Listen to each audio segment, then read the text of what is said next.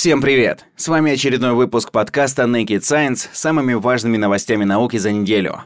Поехали!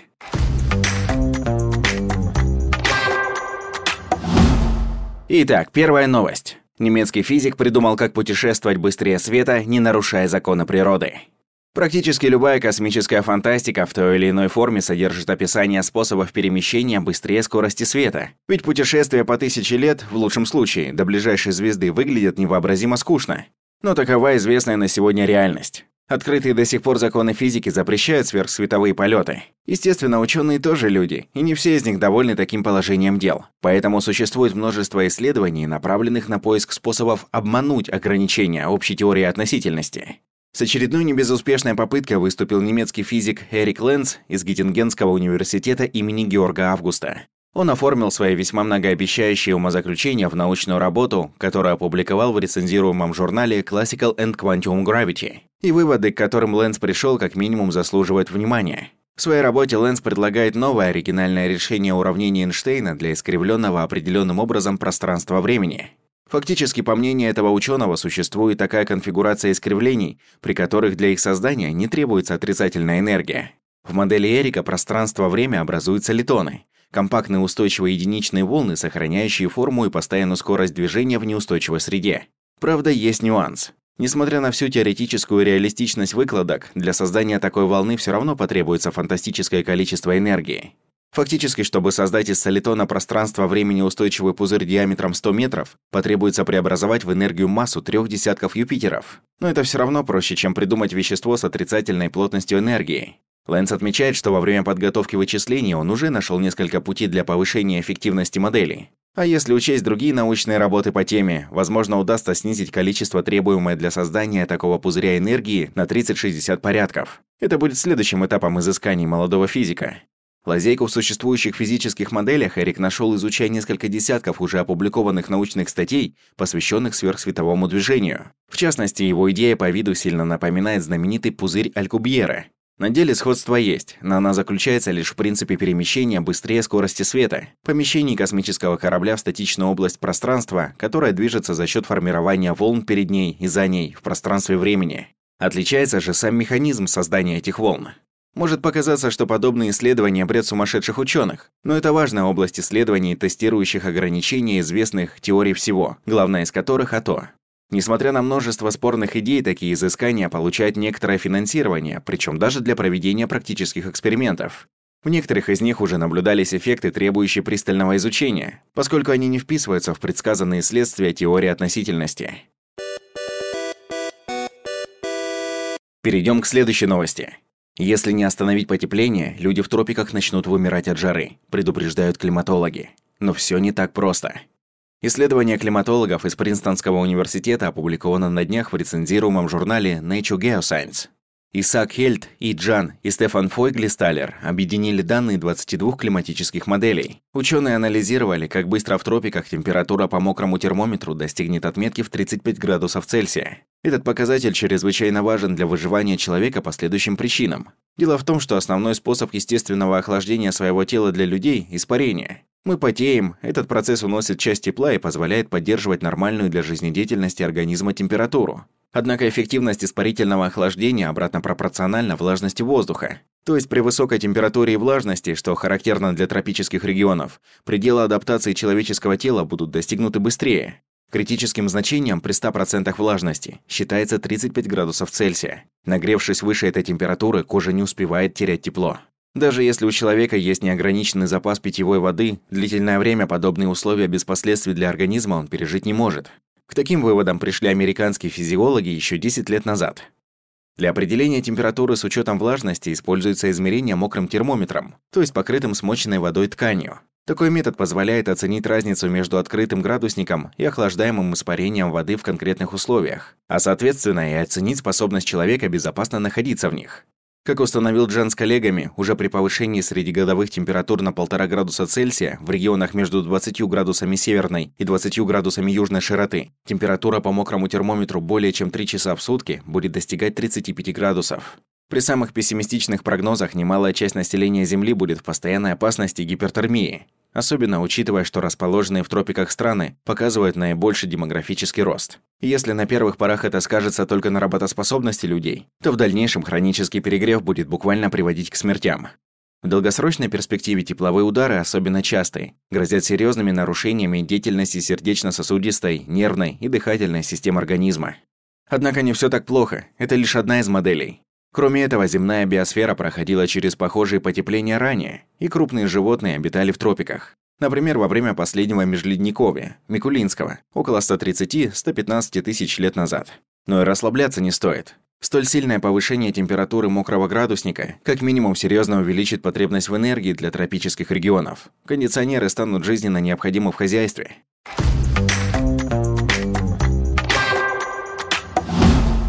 В средневековой Европе женщины носили родильные пояса. Ученые из Великобритании подвергли биомолекулярному анализу образец одного из таких родильных поясов и пришли к выводу, что его действительно носили при родах, чтобы защитить женщину во время деторождения. Деторождение в средние века, как известно, было крайне опасным и несло значительные риски и для матери, и для ребенка. Женщины умирали от послеродовых инфекций, опущения матки и других осложнений. Поэтому продолжительность жизни прекрасного пола в те времена была намного короче, чем у мужчин. Неудивительно, что с родами связано множество талисманов, которые предлагала носить женщинам католическая церковь. Среди них есть множество упоминаний о так называемых родильных поясах, сделанных из самых разных материалов – шелка, бумаги, пергамента. На многих подобных реликвиях начертаны молитвы о защите человека и его здоровья, в том числе о защите роженец. Большая часть родильных поясов была уничтожена после реформации церкви, поэтому до наших дней дошло лишь небольшое их количество. Древние рукописи указывают, что эти пояса использовали во время родов в качестве своеобразного лечения, однако прямых доказательств ношения поясов во время деторождения нет. Ученые из Кембриджского, Эдинбургского и Лондонского университетов решили провести биомолекулярный анализ одного из сохранившихся родильных поясов и узнать точный ответ на этот вопрос. Примечательно, что исследователи отобрали именно тот образец, на котором сохранились конкретные молитвы о защите роженец и упоминания святых, связанных с женщинами и родами. Кроме того, на нем есть визуальные свидетельства того, что поезд действительно использовали и носили, поскольку некоторые надписи и изображения стерты, а также присутствует много пятен непонятного происхождения. Проанализировав образцы, взятые с этих пятен, ученые пришли к выводу, что они соответствуют человеческим белкам цервиковагинальной жидкости. В совокупности с вышеперечисленными фактами это можно считать доказательством того, что поезд действительно использовали во время родов. Исследователи полагают, что такие вещи носили примерно так же, как пояс верности. Идем дальше. Ученые объяснили, почему возникает эффект дверного проема. Оказалось, всему виной многозадачность. Человек может держать в уме ограниченное количество задач. А если к ним добавляется еще одна, память перегружается, и он забывает о некоторых делах, когда приходит в другое место. Представьте, что вы смотрите любимый фильм и решаете сходить на кухню за едой. Но когда приходите на кухню, внезапно останавливаетесь и спрашиваете себя, а зачем я здесь? Такие провалы в памяти могут показаться случайными, но исследователи называют виновником эффект дверного проема. Комнаты представляют собой границу между одним контекстом, например, гостиной, и другим – кухней. Если память перегружена, граница вымывает последние задачи, и человек забывает, зачем пришел в новое место. Группа австралийских ученых решила внимательно изучить этот эффект. Они отобрали 29 добровольцев, на которых надели VR-гарнитуры, и попросили переходить из комнаты в комнату в виртуальной среде. Во время эксперимента участники должны были запоминать предметы – желтый крест, синий конус и так далее, лежащие на столах. Иногда предметы находились в одной комнате, а иногда испытуемым приходилось переходить из помещения в помещение, чтобы отыскать все. Оказалось, дверные проемы никак не помешали респондентам. Они одинаково успешно запоминали фигуры независимо от того, находятся в одной комнате или в разных. Затем ученые повторили эксперимент. В этот раз они отобрали 45 участников и попросили их одновременно с поиском предметов выполнять задания на счет. И эффект дверного проема сработал. Добровольцы ошибались в счете или забывали о предметах, когда переходили из комнаты в комнату.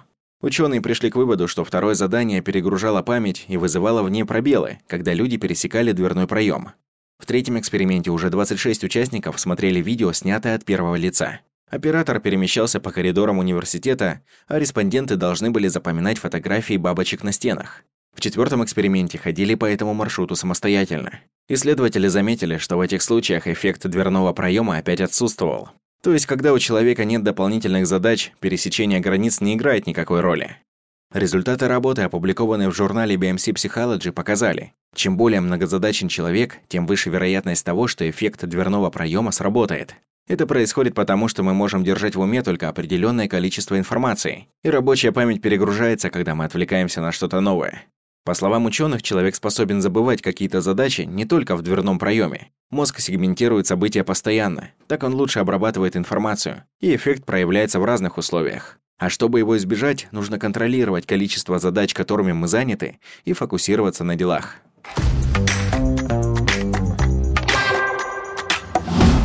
Далее. Исследование показало, что люди не умеют мечтать. Оказалось, что люди теряются, когда им предлагают помечтать в конкретный момент. Кроме того, они не всегда понимают, как и о чем мечтать, и не получают от этого удовольствия. Причем, если им предоставить конкретный сценарий, они начнут мысленно развивать его и получать больше положительных эмоций. Команда ученых из Университета Флориды в США выяснила, что человек, предоставленный самому себе, не может наслаждаться собственными мыслями. Он не мечтает ради удовольствия и даже наоборот испытывает скуку и негативные эмоции, когда ему предлагают это сделать. Психологи провели эксперимент. Они пригласили группу добровольцев и попросили их погрезить о чем то приятном, не занимаясь другими делами. По задумке это должно было вызвать положительные эмоции. Однако для участников опыт оказался негативным. Результаты показали, что мы попросту не понимаем, как сделать мечтание одновременно полезным и приятным опытом, и хотим потратить свободное время на какую-то работу. Кроме того, участники не знали, о чем им следует думать. Мечты о чем то позитивном, например, мороженом, казались пустыми, а многие значимые темы были слишком сложными и вызывали скорее стресс и тревогу. Также необходимость мечтать, не занимаясь делом, провоцировала скуку, а она, в свою очередь, садизм и попытки убежать от мыслей любыми способами. Так, когда участникам эксперимента предложили убить муху, попавшую в кофемолку, значительная часть добровольцев согласилась это сделать. На деле ни одно насекомое не пострадало. В другом эксперименте 67% мужчин и 25% женщин предпочли удар шокером, лишь бы не оставаться наедине со своими мыслями. Как рассказала Эрин Вейстгет, руководитель исследования, цитата, «Похоже, людям и в голову не приходило, что они могут использовать свободное время, чтобы наслаждаться собственными мечтами». Конец цитаты. Далее ученые провели еще один эксперимент. Они предоставили участникам список тем, которые можно было обдумать. Оказалось, имея базу, люди мечтали гораздо охотнее, и этот опыт был в полтора раза более позитивным, чем обдумывание чего-то своего. Также ученые дали несколько советов о том, как научиться мечтать. Они предложили заранее сформулировать несколько тем, которые будет приятно обдумывать, а также выбрать подходящее время, например, в душе или на прогулке. Как добавляет Вейстгейт, цитата, «Мечтание требует практики, и вы можете использовать его, чтобы возвращаться к приятным воспоминаниям или планировать будущие события. Когда вы разовьете способность мечтать, в вашем распоряжении появится неиссякаемый источник приятных мыслей, что полезно в стрессовых условиях. Конец цитаты. Следующая наша новость про то, что хакеры взломали 150 тысяч камер наблюдения, размещенных на заводе Тесла, в тюрьмах, школах, компаниях, больницах и госучреждениях. Масштаб взлома поражает. Хорошо, что совершившие его хакеры делали все веселье ради и для демонстрации уязвимости современных людей перед тотальной слежкой. По крайней мере, так они сами утверждают. В качестве подтверждения своих слов киберпреступники предоставили некоторым СМИ архив с изображениями и видеофайлами общим объемом 5 с небольшим гигабайт. Как пишет Bloomberg, там есть кадры из десятков организаций, и частных, и государственных. Журналисты подтвердили, в архиве множество изображений и роликов из реальных офисов или с производственных площадок. На одном из видео восемь сотрудников медицинского учреждения скручивали пациента на кровати, а на другом полицейские в участке разговаривали с закованным в наручники человеком. Также есть кадры из женских клиник, школ, отделений интенсивной терапии в больницах и шанхайского склада Тесла. Есть съемка даже из штаб-квартиры самой компании Веркада и дома одного из ее сотрудников. В общей сложности взломщики получили неограниченный доступ более чем к 150 тысячам камер наблюдения. Отдельно отмечаются 222 глаза на заводах и складах Тесла. Но список организаций, чья безопасность была поставлена под угрозу знаменитым производителем электромобилей, не ограничивается. Получив архив с подтверждением взлома, СМИ смогли установить соответствие мест съемки с большим числом клиентов Веркада, упомянутых на официальном сайте компании. Репортер CBS News Дэн Паттерсон в своем твиттер-аккаунте на днях сообщил, что скачивает архив, но проверить его пока не успел. По его словам, предоставляя ссылку, хакеры отметили, что среди видео есть свидетельства плохого обращения с заключенными в тюрьмах и пациентами в психиатрических клиниках. Также Дэн смог пообщаться с одним из взломщиков, известным специалистом по кибербезопасности Тилем Котманом из Швейцарии. Он рассказал, что международная компания хакеров APT-69420 Erson Cats, в которой он состоит, имела доступ к внутренней сети Веркада около 36 часов. По словам Котмана, мотивация хакеров проста. Цитата. Уйма любопытства, борьбы за свободу информации и против интеллектуальной собственности, огромная порция антикапитализма и немножко анархизма, а еще это слишком весело, чтобы не сделать. Конец цитаты. Он отметил, что на деньги ему плевать, и он просто хочет, чтобы мир стал лучше. Ну и в процессе создания этого лучшего мира, как говорится, грех не повеселиться. Что важно, Тиль попросил заметить, ни он лично, ни APT-69420 в целом не представляют никакую нацию или корпорацию.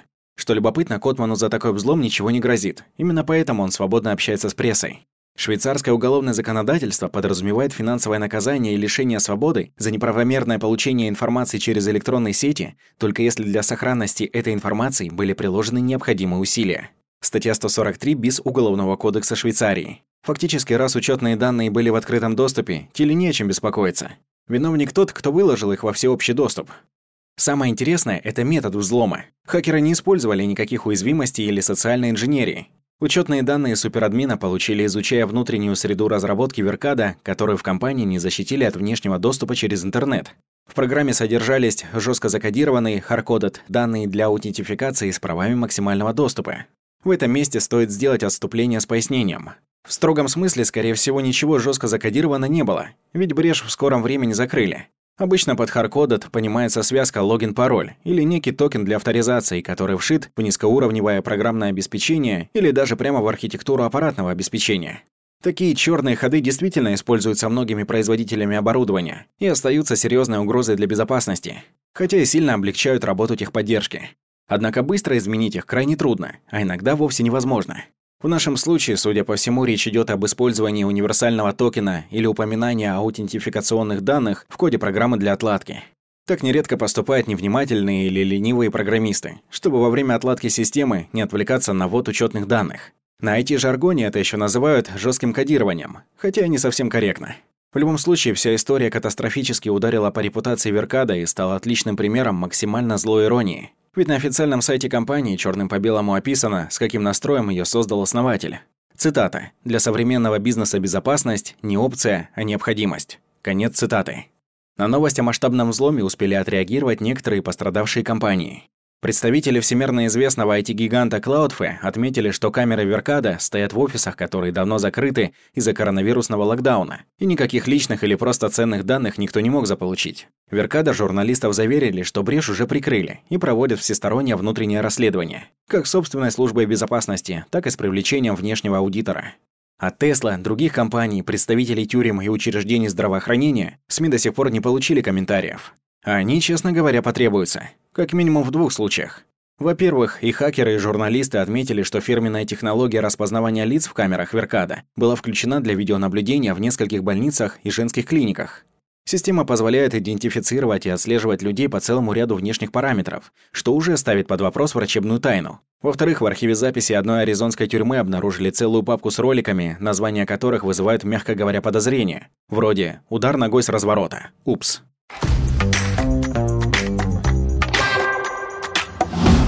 Переходим к следующей новости. Спутник Ви стал второй по популярности в мире вакциной от коронавируса.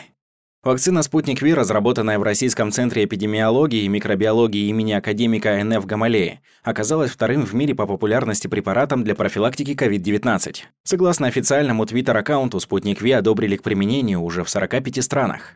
На первом месте вакцина от компании AstraZeneca и Оксфордского университета, разрешена в 49 странах. Удивительно, ведь поначалу этот препарат раскритиковали за недостаточную эффективность. На третьей строчке 43 страны оказалась вакцина от американской Pfizer и немецкого стартапа BioNTech, которую так хвалили на Западе. Не вошли в топ-3 препараты от американской Moderna, китайский Sinopharm, Sinovac и CanSino. Замыкает список однокомпонентная векторная ID26, использующая нереплицирующийся генетически модифицированный аденовирус человека от Johnson Johnson. Помимо России, спутник Ви за последние месяцы получил разрешение в Белоруссии, Аргентине, Сербии, Боливии, Алжире, Палестине, Венесуэле, Парагвае, Туркмении, Венгрии, ОАЭ, Пакистане, Иране, Гвинее, Тунисе, Армении, Мексике, Никарагуа, Ливане, Республике Сербской, Мьянме, Бахрейне, Черногории, Сент-Висент и Гренадины, Казахстане, Узбекистане, Габоне, Сан-Марино, Гане, Сирии, Киргизии, Гаяне, Египте, Гондурасе, Гватемале, Вьетнаме, Молдавии, Словакии, Анголе, Джибути, Республики Конго, Шри-Ланки, Лаосе и Ираке. Месяц назад результаты третьей фазы испытаний спутника Ви появились в уважаемом медицинском журнале The Lancet. Эффективность составила 91,6% спустя три недели после первой дозы. Причем у людей старше 60 лет этот показатель равнялся 91,8%. Поскольку в группе вакцины никто не заболел в тяжелой форме, в группе плацебо таких было 20 случаев, ученые сделали вывод, что спутник Ви на 100% защищает от тяжелых форм COVID-19. В любое время после первого укола и до второго расчетная эффективность российской вакцины была на уровне 73,1%. Такой результат не показал ни один другой аналогичный препарат. Среди остальных преимуществ спутника Ви то, что его разработали на основе двух векторов рекомбинантного аденовируса разных типов, то есть вируса, у которого вырезаны гены, отвечающие за развитие инфекции. Препарат можно перевозить и хранить в термоконтейнерах, сухим льдом, сумках-холодильниках и авторефрижераторах. Поначалу необходимую температуру транспортировки установили на минус 18 градусах Цельсия и ниже, но затем Минздрав упростил требования. Теперь вакцину можно сохранять при плюс 2-8 градусах.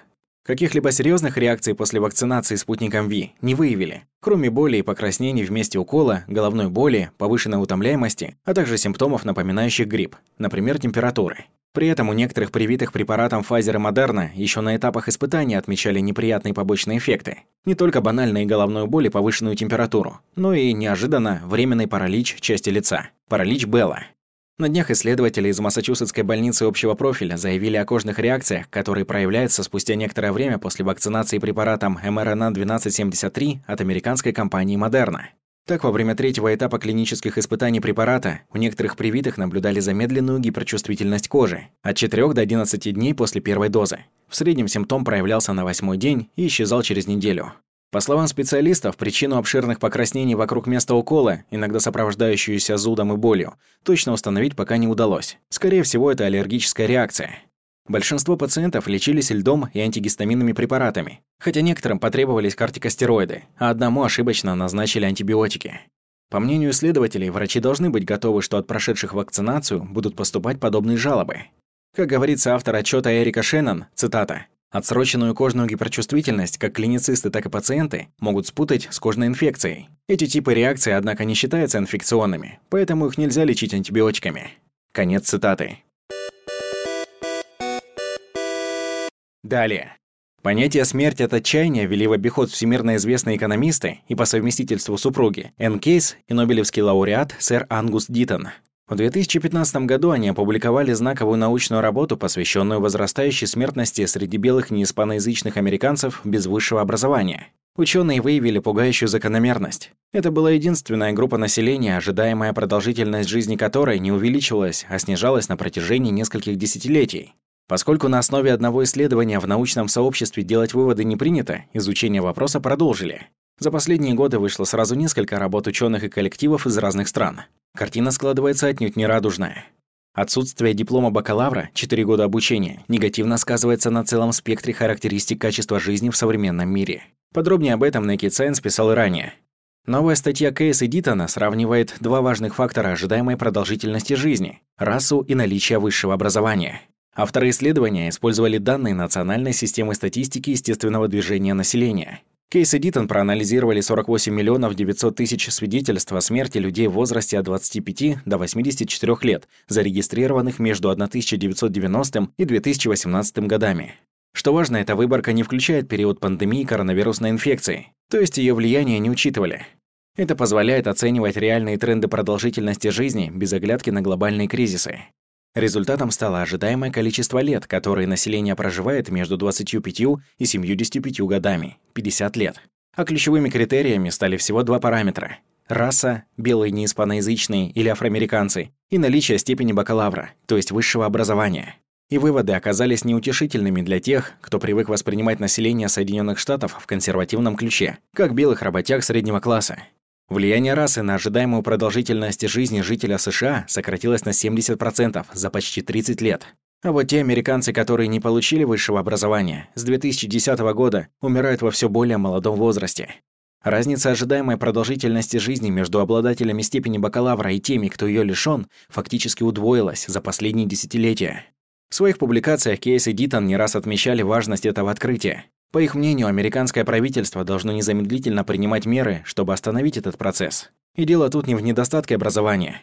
Развитая экономика США просто не сохраняет достаточного количества рабочих мест для людей, которые не хотят или не могут получить степень бакалавра. В итоге они не могут обеспечить себе активную и счастливую жизнь. Это и приводит к смертям от отчаяния, форме суицидов и ожидаемого финала деструктивного поведения, алкоголизма и наркомании. Трудно сказать, насколько выводы американских экономистов справедливы для остального мира. В случае развитых стран, безусловно. Кейс и Дитон даже написали об этом книгу «Смерти от отчаяния и будущее капитализма». Возможно, для государств вроде России эта проблема еще не стала столь же актуальна. Однако это лишь означает, что у нас есть больше времени, чтобы приготовиться, так как, судя по всему, смерти от отчаяния – неизбежный побочный эффект экономического роста и процветания. И на этом все. Это все новости, которые были достойны вашего внимания. С вами был подкаст Naked Science. До следующей недели.